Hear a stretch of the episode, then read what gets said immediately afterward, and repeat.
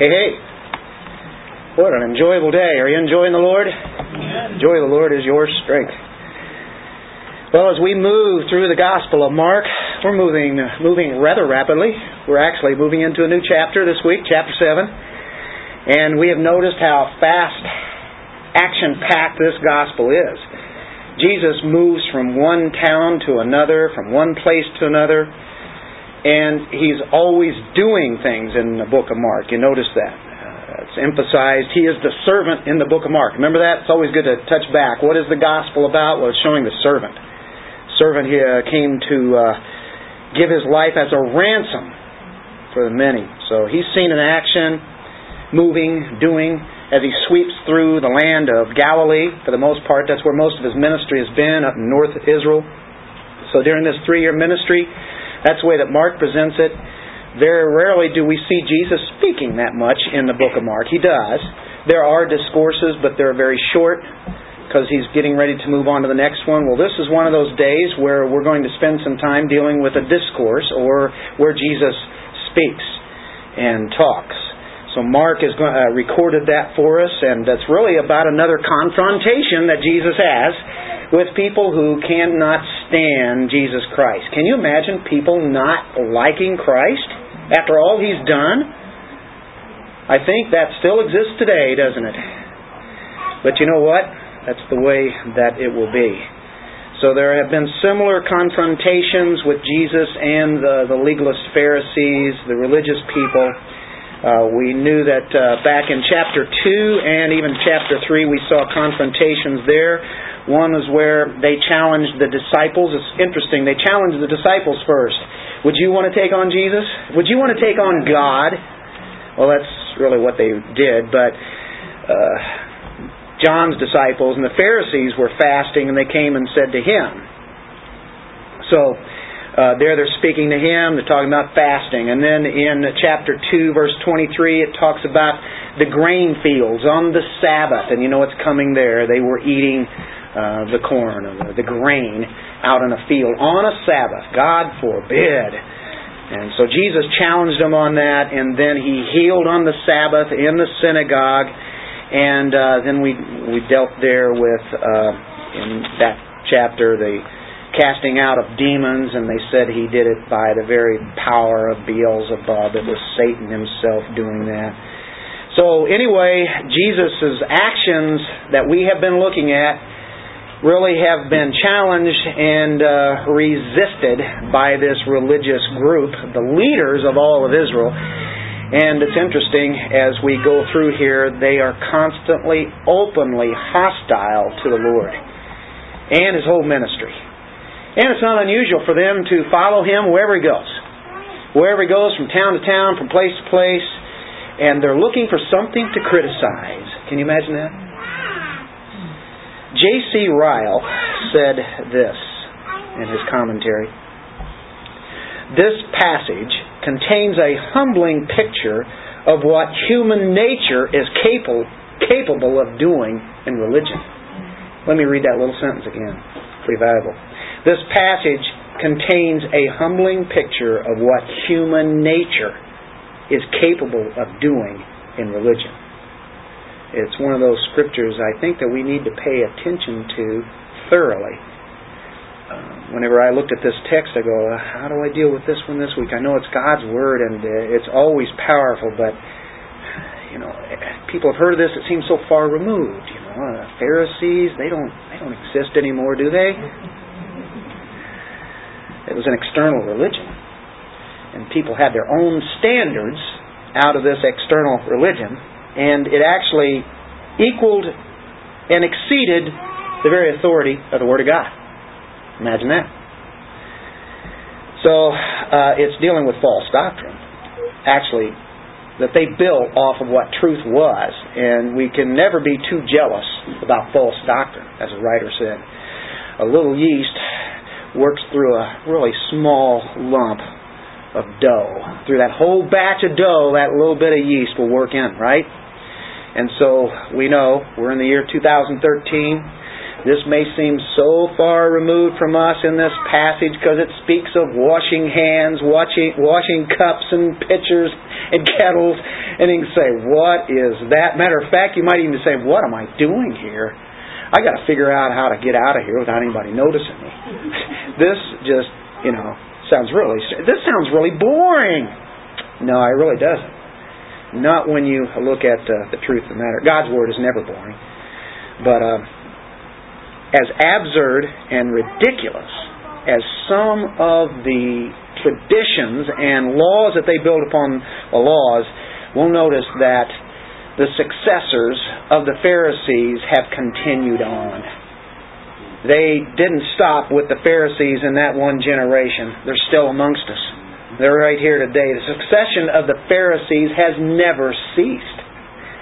May not be necessarily washing the cups in a certain way, but I believe this is going to challenge us. By the time we get to the end of this, we're not just going to look at this historically and as a story and as something that happened back then, but I think the urgency here is that, okay, how can this impact me also? Let's look at what the customs and the cultures were, but let's also look at how does this work in my life. And I think that each one of us can hold to our own little, how can we say it, our own little traditions, our own little pet peeves that we might have, that may not necessarily be scriptural. And at the same time, we think that they are holy and they are righteous, and uh, nobody, uh, if, if anybody follows that, then they are holy and righteous. But if they do not, then they must not be holy and righteous. Sometimes we set up our own standards that has nothing to do with Scripture. It may sound like it. It may sound religious, and it may be very religious, but it has nothing to do. So let's examine the Scriptures this week again in something that we're familiar with, and let's see how the Lord is going to work on our hearts today, okay? Amen, guys? Let's just say, Lord, you work on my heart. And by, by the time we're done with it, you will not be allowed to be working on somebody else's heart because it's your own heart that has to be dealt with. Let's read the scripture. Mark chapter 7. The Pharisees and some of the scribes gathered around him when they had come from Jerusalem and it seemed that some of his disciples were eating their bread with impure hands, that is, unwashed. For the Pharisees and all the Jews did not eat unless they carefully washed their hands, thus observing the traditions of the elders. And when they come from the marketplace, they do not eat unless they cleanse themselves. And there are many other things which they have received in order to observe, such as the washing of cups and pitchers and copper pots. Now, the Pharisees and the scribes ask him, Why do your disciples not walk according to the tradition of the elders, but eat their bread with impure hands? And he said to them, Rightly did Isaiah prophesy of you hypocrites, as it is written, this people honors me with their lips, but their heart is far away from me. But in vain do they worship me, teaching as doctrines the precepts of men neglecting the commandment of God, you hold to the tradition of men. He was also saying to them, You are experts at setting aside the commandment of God in order to keep your tradition. For Moses said, Honor your father and your mother. And he who speaks evil of father or mother is to be put to death. But you say, If a man says to his father or his mother, Whatever I have that you would help, help you is Corban, that is to say, given to God, you no longer permit him to do anything for his father or his mother, thus invalidating the Word of God by your tradition which you have handed down. And you do many things such as that. After he called the crowd to him again, he began saying to them, Listen to me, all of you, and understand. There's nothing outside the man which can defile him if it goes into him. But the things which proceed out of the man are what defile the man. If anyone has ears to hear, let him hear. When he left the crowd and entered the house, his disciples questioned him about the parable. And he said to them, Are you so lacking in understanding also? Do you not understand that whatever goes into the man from outside cannot defile him? Because it does not go into his heart, but into his stomach, and is eliminated? Thus he declared all foods clean. And he was saying that which proceeds out of the man, that is what defiles the man. For from within, out of the heart of men, proceed the evil thoughts, fornications, thefts, murders, adulteries, deeds of coveting and wickedness, as well as deceit, sensuality, envy, slander, pride, and foolishness. All these evil things proceed from within and defile the man. Wow. What a discourse that Jesus had. He just blasted those righteous, quote, leaders took them down to the ground and even below. Now, says here in verse 1 the Pharisees and some of the scribes gathered around him when they had come from Jerusalem. This is an official delegation sent from Jerusalem for one thing they are theological hitmen. They're there to attack Jesus Christ, they're there to nail this man. And they thought they were superior. But they were way above this man. They're so arrogant. They are not ready to get what Jesus returns them. When the ball is in his court, he blasts them down. And you might remember earlier in Mark, the Pharisees confronted Jesus. They showed up in the cornfield. Remember? We kind of talked about that a little bit earlier. Uh, now they arrive to debate about the oral traditions and the rituals the rules, the regulations.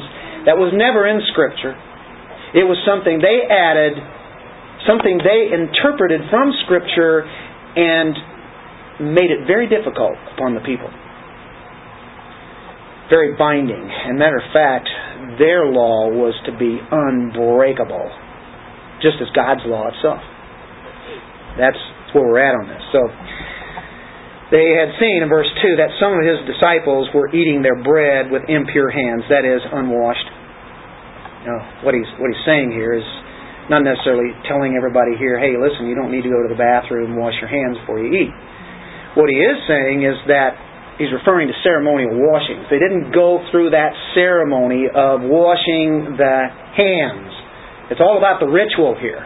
This is the ritual that they're involved with, not just keeping your hands clean for eating, but it's dealing with contacting defiled sinners. If you happen to be in the presence of sinners, who are the sinners? Think of the tax collectors. The Gentiles. You might be around Gentile people. If you're up, in, uh, especially in Galilee, a lot of Gentiles, right? So in case you just come into contact with some, you don't even have to touch them. You need to be cleansed from those dirty, evil, defiled people. That's what you need. You have to do this. We do it, you have to do it. So we move into verse 3. Hey, we're moving. Are you guys ready? Right? We're in Mark. We've got to move quickly. And then in verses 3 and 4, you have parentheses, actually. A real parentheses. My, my version does. And it's Mark making a comment. You know, it's like, okay, they've come there, they've noticed the disciples, and then in verse 5, they're going to start speaking. But 3 and 4 is where Mark, who is actually writing to an audience that is Gentile, Christians, for instance, or people considering truth here. Uh, Romans, can we put it that way? He's writing to the Romans as a whole. I mean, it's to everybody. He's writing to us today here. He didn't know us, but he was geared to them. Matthew wrote to the Jew, and a lot of times, really, you don't get explanations of things. The Jews would already know that. But Mark does give us some parentheses, if I can put it that way, to uh, get a little bit of the matter of the, the culture, the customs, what they did. So that's what verse 3 and 4 is, is really about. So he explains to these Roman uh, readers. And it's, it's about just in case they come into contact with, with people. They don't even know, hey, that guy might be a Gentile, might be a Jew. I don't know. But whatever it is, I need to make sure I get ceremonially washed because he has defiled me in some manner.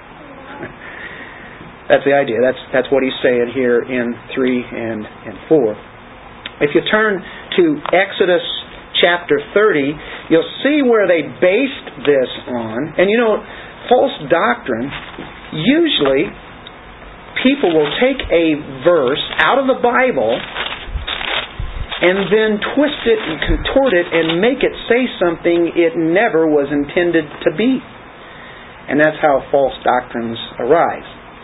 In chapter 30, verse 17 through 21, we get where this whole idea of the washing ceremonial came from. The Lord spoke to Moses, saying, You shall also make a laver of bronze with its base of bronze for washing and you shall put it between the tent of meeting and the altar, and you shall put water in it. Aaron and his sons shall wash their hands and their feet from it. When they enter the tent of meeting, they shall wash with water, so that they will not die, or when they approach the altar to minister, by offering up in smoke a fire sacrifice to the Lord. So they shall wash their hands and their feet, so that they will not die, and it shall be a perpetual statute for them for Aaron and his descendants throughout their generations. Context you have a tabernacle, you have the altar at the front of the tabernacle. That's as far as the people could go. They bring their sacrifice, the priest meets them there. The animal, the lamb, the bull, ox, what have you, is sacrificed at the burnt offering, uh, as a burnt offering at that altar. The next piece that is in the tabernacle is the laver. And this laver is for washing, it's for the priest. The ordinary people never would go any further than the altar. So that's pretty key. Who's doing this? Well, Jesus, I mean, God says it right here. He's speaking to Moses, putting down the law, and he says Aaron and his sons. Well, who are they? Well, that's going to be the ones who are as the priestly family. Aaron and his sons. They are representing God to the people and taking the people to God. They do the ministry in the tabernacle. So as they would go about, as they would do the uh, the altar, then they would move further into the tabernacle, wash their hands, wash their feet, and then they would even go into the tent of meeting, and nobody would go in there. Now we know that Christ is the fulfillment of the tabernacle. He is the way. There's only one way. He is the one who died on the cross. So he was at that altar, uh, and of course that's where the blood was shed, the sacrifice. And then because of that, we are cleansed. We're cleansed daily. We are sanctified, set apart. We have our washing. You remember Peter? Uh, whenever he said, "Don't wash wash my feet, uh, Lord," you know, he's don't do that. Jesus, you know, tells him, hey, if you're not doing that, you're not part of me. He says, okay, just wash every part of me. He says, no, no. And it's kind of like dealing with a daily kind of cleansing. We need to be washed constantly, don't we? And so that's our laver. We don't do that uh, physically, but we are washed by the water of the Word right? As it says in Ephesians 5. And then we go and do the other ministering, and of course, the other pieces. You have the table of um, showbread, and you have uh, the, the candlesticks, you have the incense, and then all the way back to the back is that uh, the, the great golden altar.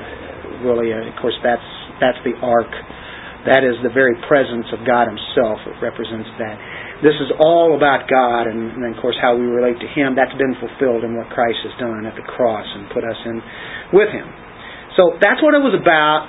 Um, so the the priest, it was Aaron and his descendants, the the Levites, and that those were the people that would be doing that. Well, that's God's law, and He kept saying who it was going to be. Well, as it as years went by and hundreds of years went by, they finally came up with an interpretation that said all people have to do this and have to have this ceremonial washing. And uh, what they would do in their tradition is that they would pour a little water over their hands and elevate them slightly so the water would run down the wrist then they would take and have some water and it would go down and make sure to wash their fingertips. They would do this ritual every time. And this was just for a meal they would go through this. Make sure they would get it all and go through this little cool little ritual. Everybody thought, oh, this is really, this is religious. This is the way it has to be.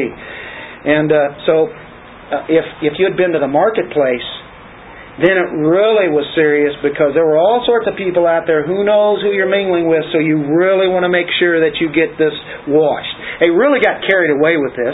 They wrote a book, uh, uh, or actually in a book, the Mishnah. There are 35 pages that dedicates to the washing of vessels. 35 pages of how to wash your vessels. Got to get this right. Uh, they took it so seriously. A rabbi who once omitted washing his hands before eating bread was excommunicated because he didn't wash his hands. Rules were so ridiculous. They have other other rules. We've set them down through the years. I'll give you a few that I haven't said. Um, if a man had a wooden leg, if his home caught on fire, uh, he happens to have his leg over here, you know. Anyway, could he carry his wooden leg out? And they said no, because that would be work. Uh, amazing. Uh, it, it, you could not wear false teeth on the Sabbath. Because if they fell out, you would be wanting to pick them back up and put them in, and that would be considered work. Right? You couldn't carry a handkerchief on the Sabbath, but you could wear it. You said carrying it is work, but if you have it on you, that's okay then. You could spit on the Sabbath as long as it wasn't in the dirt. Because if it's in the dirt, then you'd be tempted, or who knows, maybe your sandal might go over there and squish into that, and now you're cultivating the soil. Just work. Farming work. This is obnoxious. This is absolutely crazy. What does this have to do with us in in the year that we live now? Dennis, why are you even saying this? You know, this is crazy. Aren't there more practical things we can talk about? Well, we're talking about self righteousness. And in their self righteousness, they come up with this tradition because they could follow their own rules really good. And people would see it and they go, Oh, how holy they are. How holy. And we look in Matthew 15 too, and we see what Jesus thinks of that kind of junk. He gets right to the heart of the matter. Pharisees and scribes came to Jesus from Jerusalem and said, verse 1, Why do your disciples break the tradition of the elders? For they do not wash their hands when they eat bread. And he answered and said to them, Why do you yourselves transgress the commandment of God for the sake of your tradition? Why do you transgress the commandment of God? Transgress the commandment of God. Boy, he was specific there, wasn't he?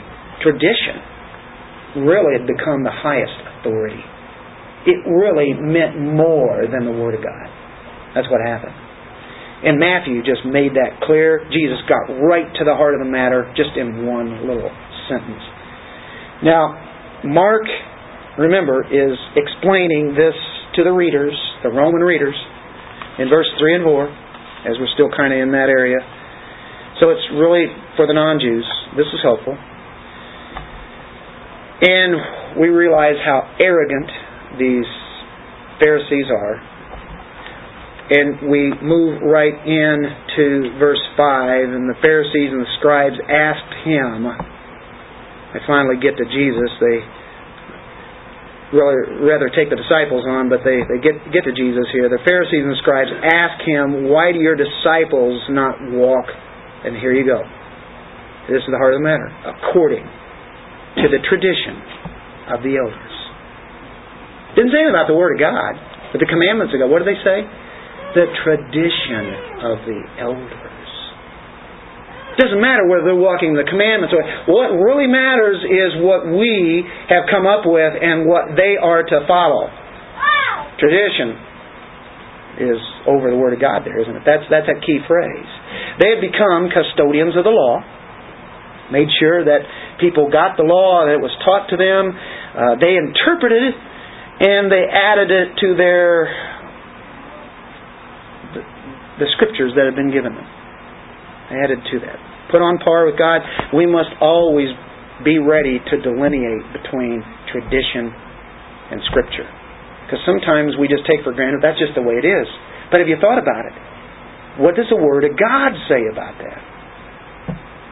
So if traditions are good, and they can be, you, you have them. You know, we have them. I don't even not not sure what they are, but there are probably some things that people uh, notice and say, "Oh, okay, yeah, that's that's what we do here." Uh, the thing is, it still has to be subservient to the Word of God, and if it's contradictory, says something different, then we must get rid of it. The elders of uh, earlier generations passed this along. It's called oral traditions. Oral traditions. Word of mouth is all it is. You say, well, what is that? What are they? Well, we don't know. But that, this is what you're supposed to do.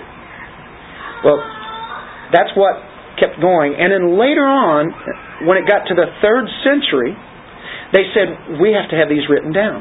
So they came up with the Talmud. Anybody ever heard of the Talmud? A lot of you have. We've mentioned it several times. They formed the Talmud.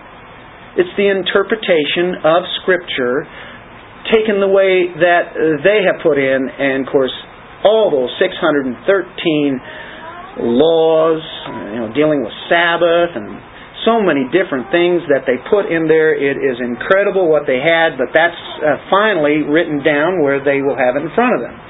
And so they're saying to Jesus in this sense in verse 5, if you're really a rabbi, and you're claiming to be holy and righteous, then I want to tell you right now, you should know that we never eat without ceremonial washing our hands. You haven't been doing that. You're no better than a common sinner. And you certainly can't be a rabbi that people should be following. That's really what they're they're getting at here in five. They ask him why your disciples not walk according to the tradition of the elders, but eat their bread with impure hands.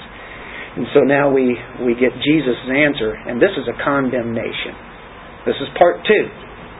Part two. They, they have come up and uh, they've confronted him. He will condemn them. Jesus answers the accusation. And he, it's interesting. He always answers with the Word of God. He is the Word of God. But he will point out that they well know it. If they are protectors of the law, the lawyers, Pharisees, the scribes, then they should know Scripture. And what Jesus does is he goes to the law and the prophets. Anybody ever heard of that? Law and the prophets means the whole Bible at that time, which was the Old Testament. The law and the prophets. Jesus will even refer to that. Other people will quite frequently say the law and the prophets. So the first thing that he does is that he goes to a prophet, Isaiah. That is a big one. Isaiah, right? They know this. They know this. They know this full well. He doesn't say, now I want you to turn to Isaiah 29:13. but if you were to turn there, you would see it. It's very close. Matter of fact, if you looked in the Greek translation, the Septuagint, the 70, you would see that it's pretty well word for word that what uh, we have in the Greek New Testament. That's really what the what he's quoting from, but it's it's very close to what was written in Hebrew. And it's funny, the very first thing as, as he thinks about saying, okay, here here's Isaiah, he says, here's Isaiah who prophesied this about you who are hypocrites. Just one quick note on hypocrites. Hypocrites really means to be acting, acting under, acting behind a mask. On stage performing, and they would have these masks. Remember, you, you've seen these where they would have a, like a stick and a mask, and they were portraying this other person. They're playing somebody that they are not, right? Uh, an actor wearing a mask while he was on stage and he says, You are religious actors. That's really all you are. Your conformity on the outside doesn't match with what's on the inside. You are playing a part that you are not. You don't have that inwardly.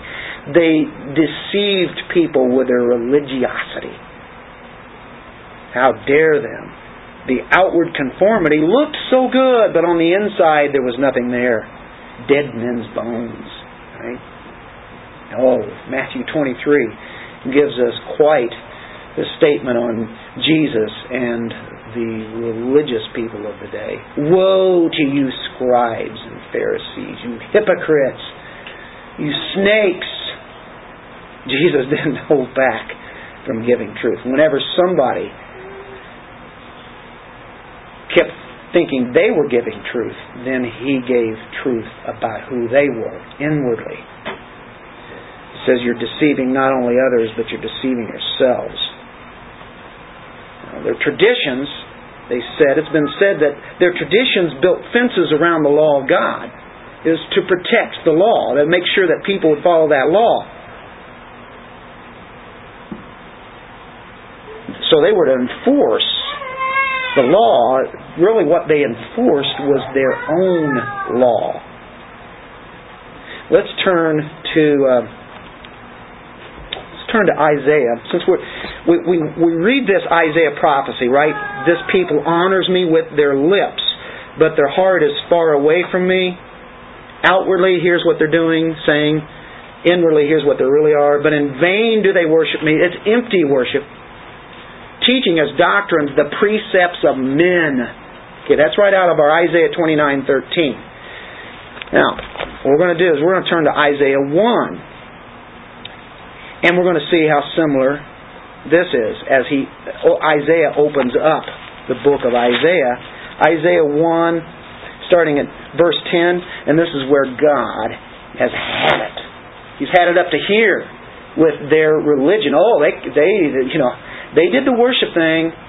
It wasn't worship the true God, though. Hear the word of the Lord. This comes from Isaiah.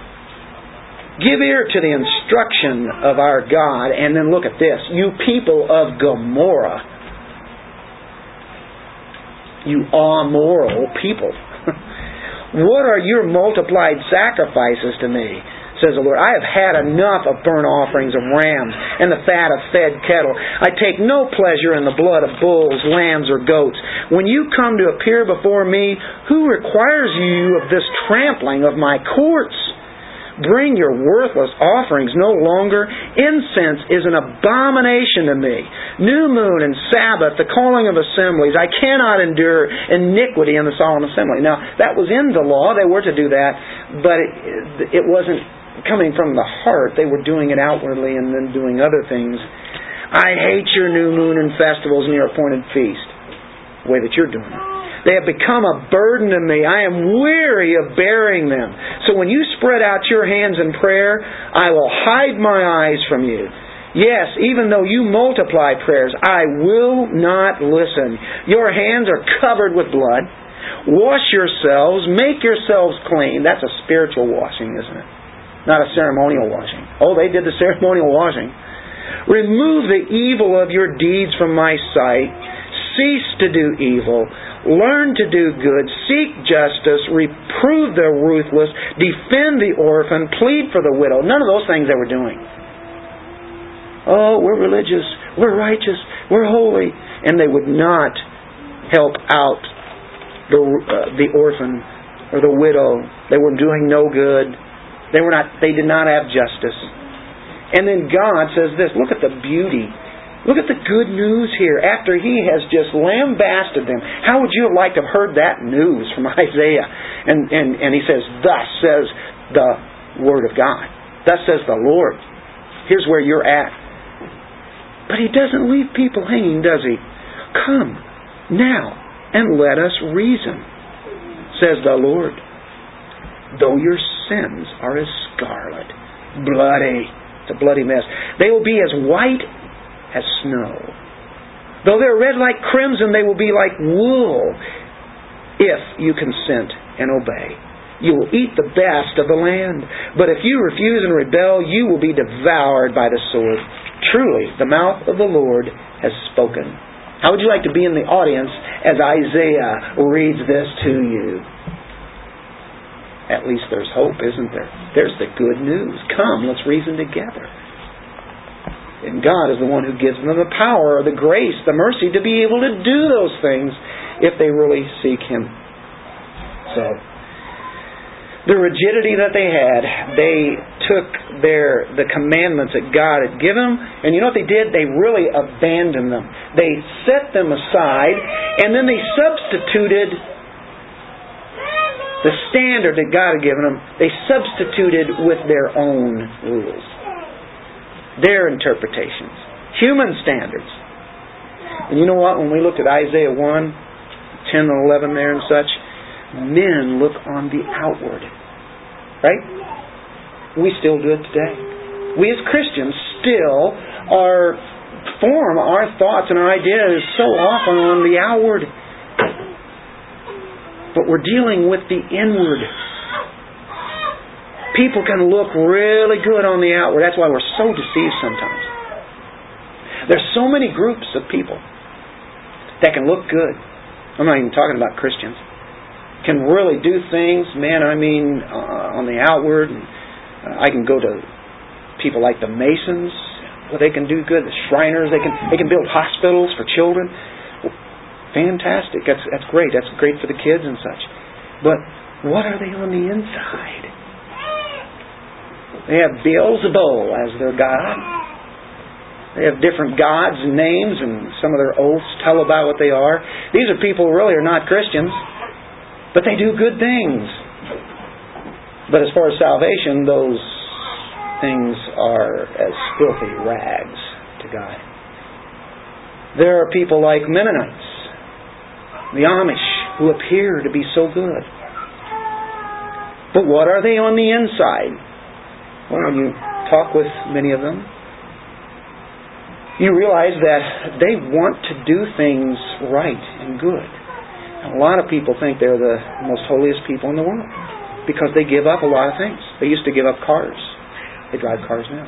Well, then they drove black cars, and that's all, without hubcaps because that would look too pretty. Now they drive all sorts of cars with all sorts of different colors. They have cell phones. Those things are not neither good nor bad. I mean, they're useful. They're they're helpful to us. Tools we can use. But somehow that got the idea of a, even Christians thinking, well, they must be much holier than we. Well, folks, all you have to do is look at a text like this, and you deal with them and you talk with them. They are bound up in a society that binds them up. The Word of God is not what they are about. They don't even take their Bibles, for the most part, to church. They listen to what an elder might say that may not have anything to do with the Word of God. But it will have to do with how they are to conform to their dress standards, the codes that they have. I talked to one who had come out of it, and he was a truck driver. There we go, David. And he, he drove all across the United States. Well, as a Mennonite, he really was not supposed to do that. Well, he came out of the Mennonites. He just did whatever he wanted to do. Got to talking with him, and he knew nothing of God's grace. And so when we talked about God's grace and gave him the good news, he just couldn't take it because he said, No, you have to be good. You have to do certain things. He says, I'm out of it. I've gotten out of the Mennonites. I'll never get there. I can't be good. I can't do it. You see what the demand was? It was doing things that they had set, laws and rituals and rules, had nothing to do with Scripture. They bound them on them, and I've talked with many, and some of them have come out and at least have started their own churches, and they want to preach and teach the Word of God. Most of them have a hard time with grace, which is the true gospel. You're saved by grace and that not of works. They're still held up in that bondage. There are still certain things that they have to be into. But they, they realize that there's something more than just following the rituals and rules. You watch some of the TV specials, it's pretty interesting to see what, what a lot of these kids do uh, that have come out of there. And they just go hog wild. And they live like the world at its worst. And we're talking not just by dozens or hundreds, we're talking probably thousands that are coming out of there. The thing is, they still don't have anything to substitute for. They need the grace of God. That is the gospel. You can only be saved by that. So, folks, don't be misled by how people look on the outward side. Religion is skin deep, religion is man made. When I say religion, there can be a good religion, the religion of the gospel of the grace of God, the glory of God. But when people are appearing to be holy by doing things to satisfy God by their own uh, works and doings and their endless rituals and regulations, so everybody would know how good they are, they pervert, they modify, they change the very Word of God. They attack the grace of God. That's what we preach here, the grace of Christ. That's the only way that we can be saved. That's the only way that we can live. We know that. There's a difference between what God commands and what the traditions of men are. How about when churches make up rules in what how men should wear their hair? whether it be long or short.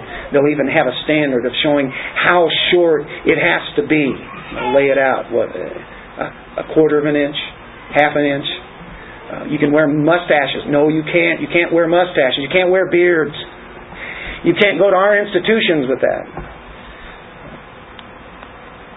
Well, institution, uh, seminaries, schools might have a different thing, dress codes, but that's we're not talking church, you know, necessarily in that sense. Um, how people how people dress, what they wear, what women can wear, whether it be they, people used to argue over can they wear makeup or not. That's not a really big issue. Where does that come from? Do you see it in Scripture anywhere? Uh, what, how long the dresses can be. Uh, they'll tell how far it has to be below the knee. You know, they'll say two inches below the knee, or all the way down to the ground. It has to be black. You know, where did this come from? Where? So that's some of the things that has happened in this century. And you, you think about it, it's ridiculous. Can women wear pants? Can men wear pants? Back then, at that time, they didn't wear pants. They wore dresses. Go to Scotland, they wear dresses do they still do that? Maybe at particular times. Do you see how ridiculous it is when you compare it with this? Where does it come from? What does it matter? What does matter is where our heart is at, and we don't worry about little things that really have nothing to do with the Word of God. Yeah, we want to conduct ourselves in a in a right manner and, and something that is in, in that sense of using common sense, but we don't put laws and rituals and rules down. We don't have uh, certain things in our statement of faith about those kind of things.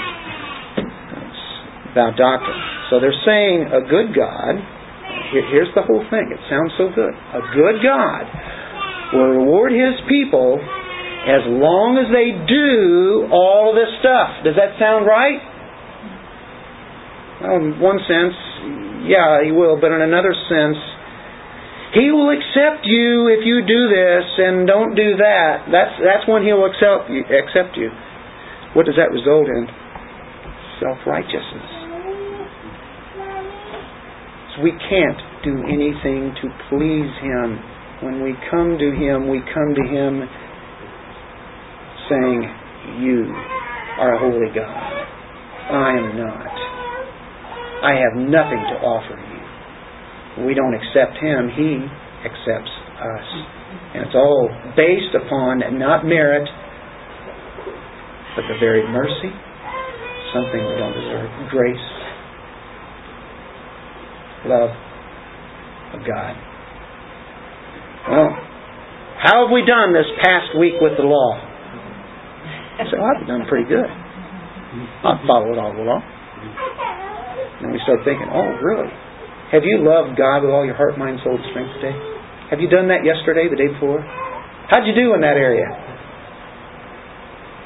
We break the commands. And we're going to hit the real heart of the matter as we turn to Luke 18:9 for a moment. We have to wholly depend upon His mercy and grace. Always, don't we? I like this lady, or the, um, no, no, okay, there is a story of lady, but I'm not going to do that. This is the Pharisee and tax collector, okay?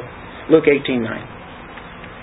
And he also told this parable to some people who trusted in themselves that they were righteous and viewed others with contempt. Two men went up into the temple to pray. One a Pharisee, and the other a tax collector or you might as well say, dirty, rotten, corrupt sinner. Pharisee stood and was praying this to himself God, I thank you that I'm not like other people. Swindlers, the unjust, the adulterers, or even like this tax collector. I fast twice a week. I pay tithes of all that I get.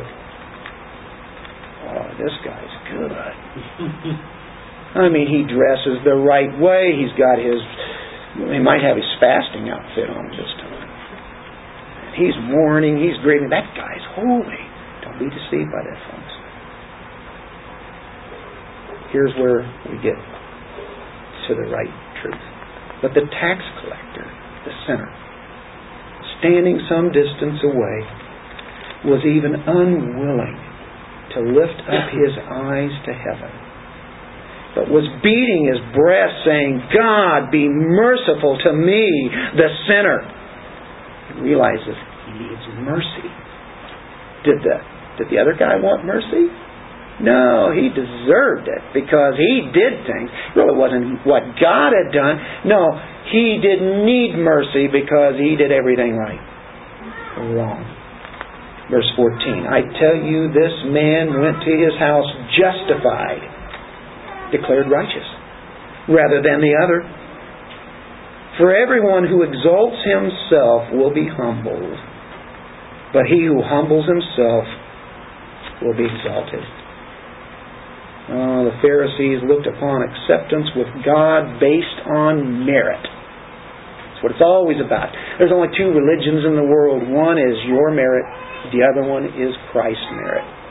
You take all the cults, Eastern religions, mysticism, what have you, put them in one lump sum, and they're all saying the same thing. And even groups in Christianity can be right in that same group. Church Christ there are certain things that you have to do that are added on to the law.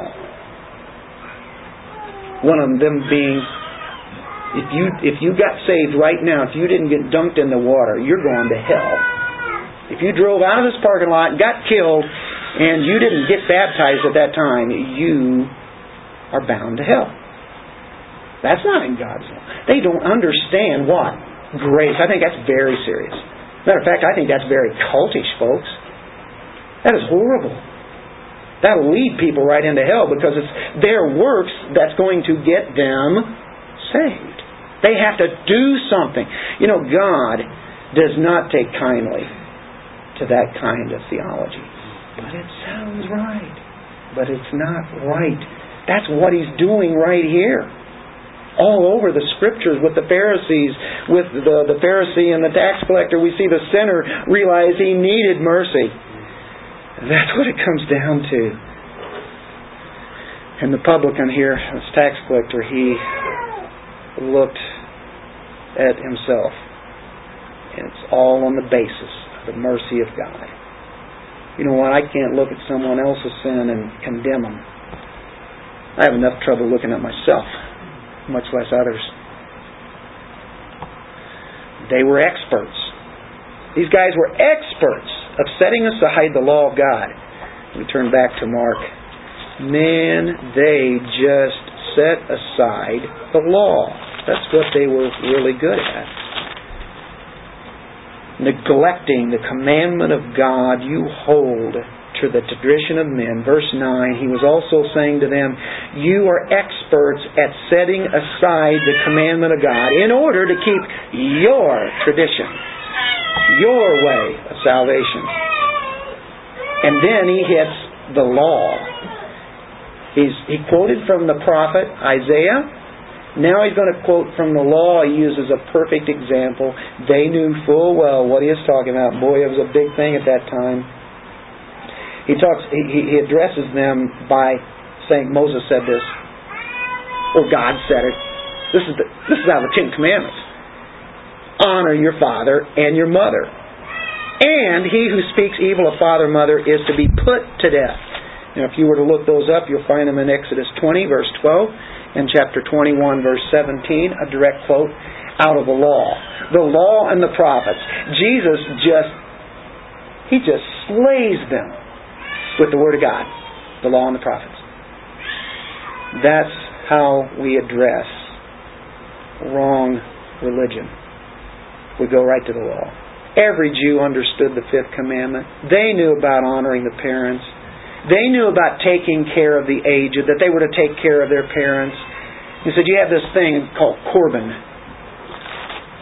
If a man says to his father or mother, Whatever I have that you would help you, is Corban. And then Mark says this in parentheses. That is to say, given to God. That's what his name means. Corban means that. Given to God.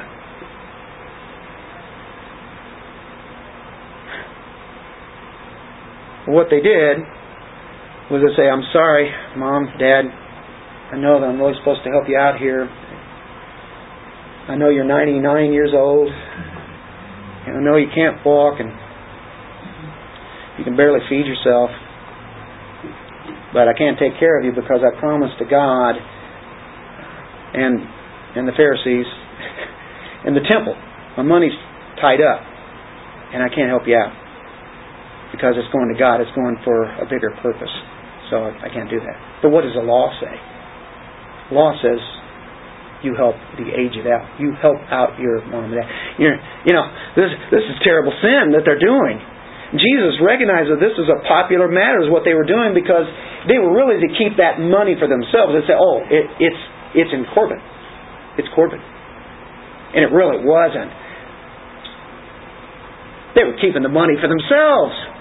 You see what was happening? That's what the people were doing. That's what the Pharisees were doing. And so therefore they'd tell their mom and dad, but they were actually lying because it really wasn't Corban. But if it was Corban, you know, what are the parents going to say? Okay, it's, that's God's. It's been already given to him already, and can't be doing anything about it.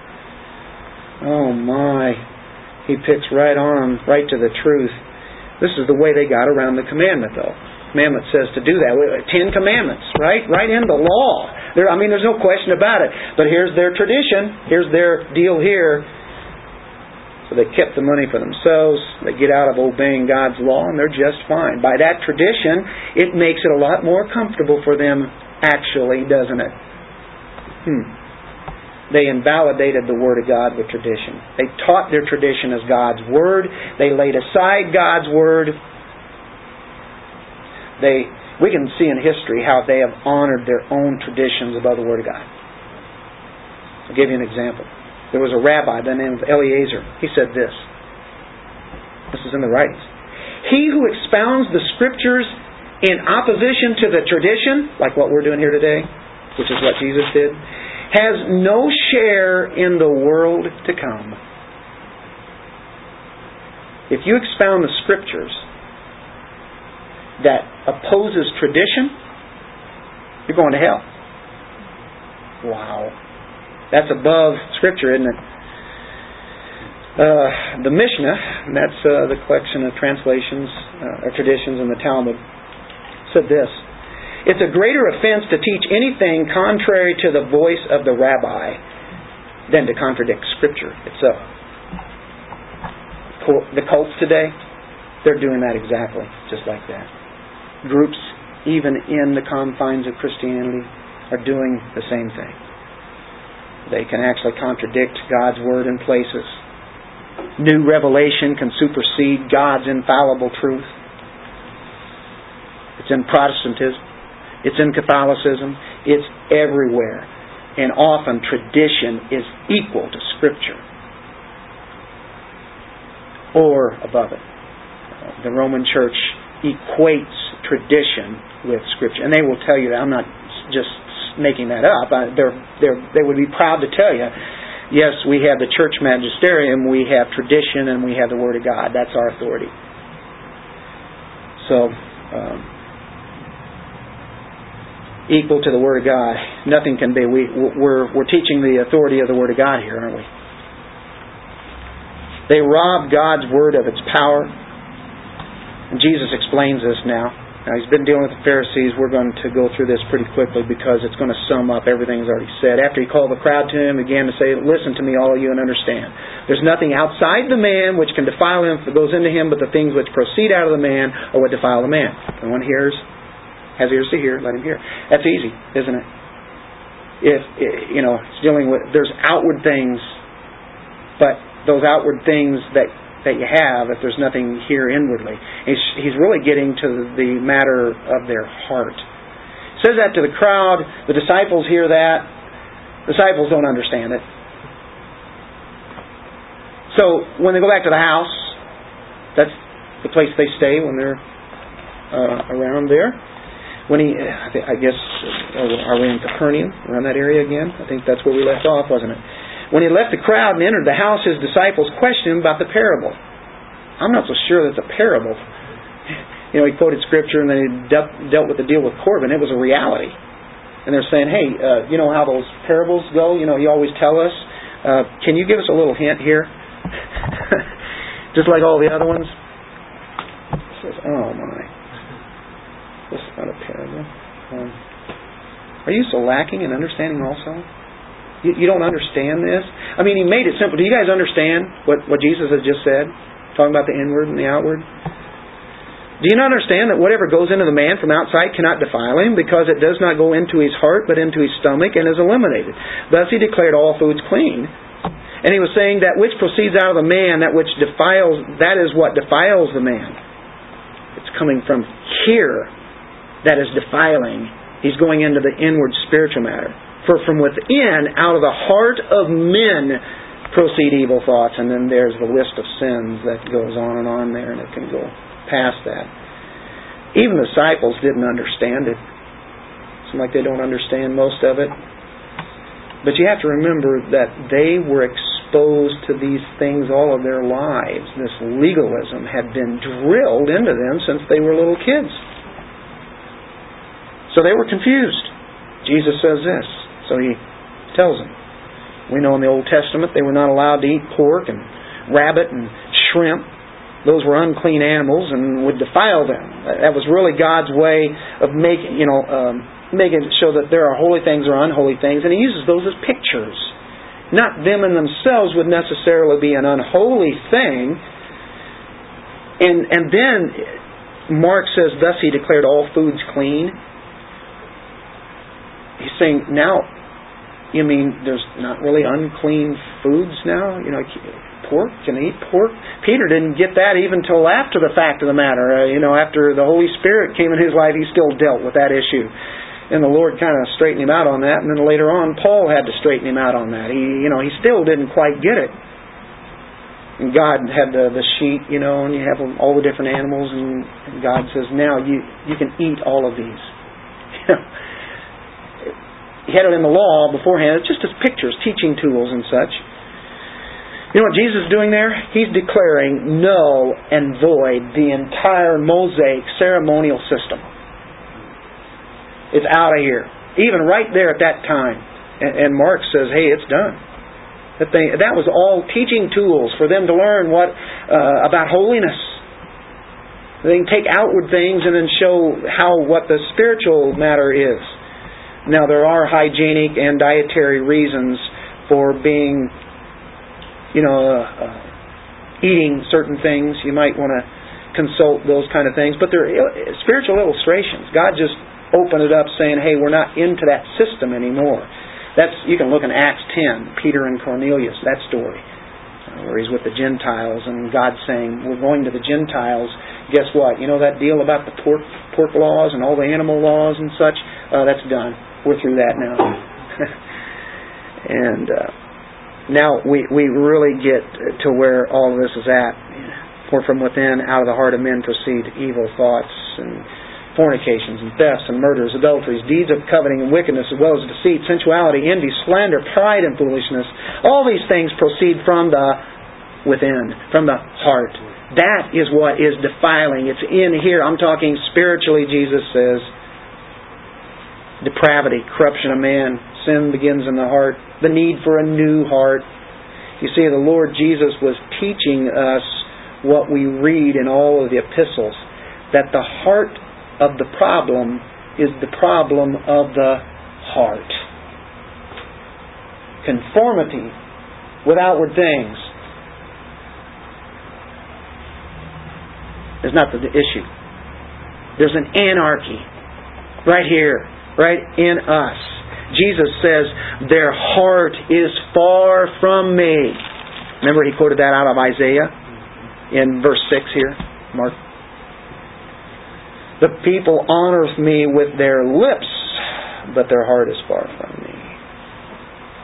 Jeremiah 17:9 The heart is deceitful above all things and desperately wicked. Romans 3, 10 through 18. I'm going to read them all. There is none righteous, no, not one. We know all those scriptures. Go through Old Testament, New Testament. It just condemns every man, cuts him to the core. The heart is the problem. You know what Luther said about it? I am more afraid of my own heart than of the Pope and all his cardinals as he rebelled and revolutionize things. J.C. Ryle, the Bishop of Liverpool, said this back in the 1800s. Sin and the devil will always find helpers in our hearts. John Calvin said, the, the recesses of the heart are so hidden that no judgment can be formed by any human being. Deeply recessed. C.H. Spurgeon. I have a few sentences on this one. You ready for your Spurgeon quotes of the day? Mm-hmm. There is enough tinder, gunpowder, that is, in the heart of the best of men in the world to light a fire that shall burn to the lowest hell. That's Spurgeon. Unless God should quench the sparks as they fall. There is enough corruption, depravity, and wickedness in the heart of the most holy man that is now alive to damn his soul to all eternity if free and sovereign grace does not prevent it. He went on to say this. You want, you want some more? But I think I hear you saying, O Christian, now he's speaking to the Christian, is thy servant a dog that I should do this thing? In other words, am I really as bad as that? I can't be that bad. Spurgeon comments, so said Hazael when the prophet told him that he would slay his master. The prophet said, "Hey, you're going to you're going to kill your master." He said, "No, I'm not. Not take that." He went home. Like the next day. He took a wet cloth and spread it over his master master's face and choked him, and did the next day the sin which he abhorred the day before. Boast not thyself then O Christian, Spurgeon says. We have no room. Our righteousness alone of ourselves is nothing. But I could never do those things. Now, I know there are things that we would never do. But that's only in our thoughts. And our thoughts are not God's thoughts. For God knows our hearts. Jesus knew what was in man, trusted in none of them. I wonder, do we really appreciate the depths, the damnable depths that even the heart of a child of God can stoop to? How low can we go? We battle with it every day. Our thoughts can take us places that we would never even dream of doing. I would never do that. Well, Jesus came on the scene and said, talked about murder. He says, yeah, you have murder in your hearts. What's, what's that mean? You have a problem with this guy over here. You dislike him. Or you call him a fool. He says, you've just committed murder. That's God's standards. And we like to make our own standards, our own little traditions, and say, well, murder is, you know, of course, the abortion, which it is. Uh, we're going to in a, few moments when we pray, I want to mention a couple of things to help remind me about that, some good things about what's happening in that area. But um,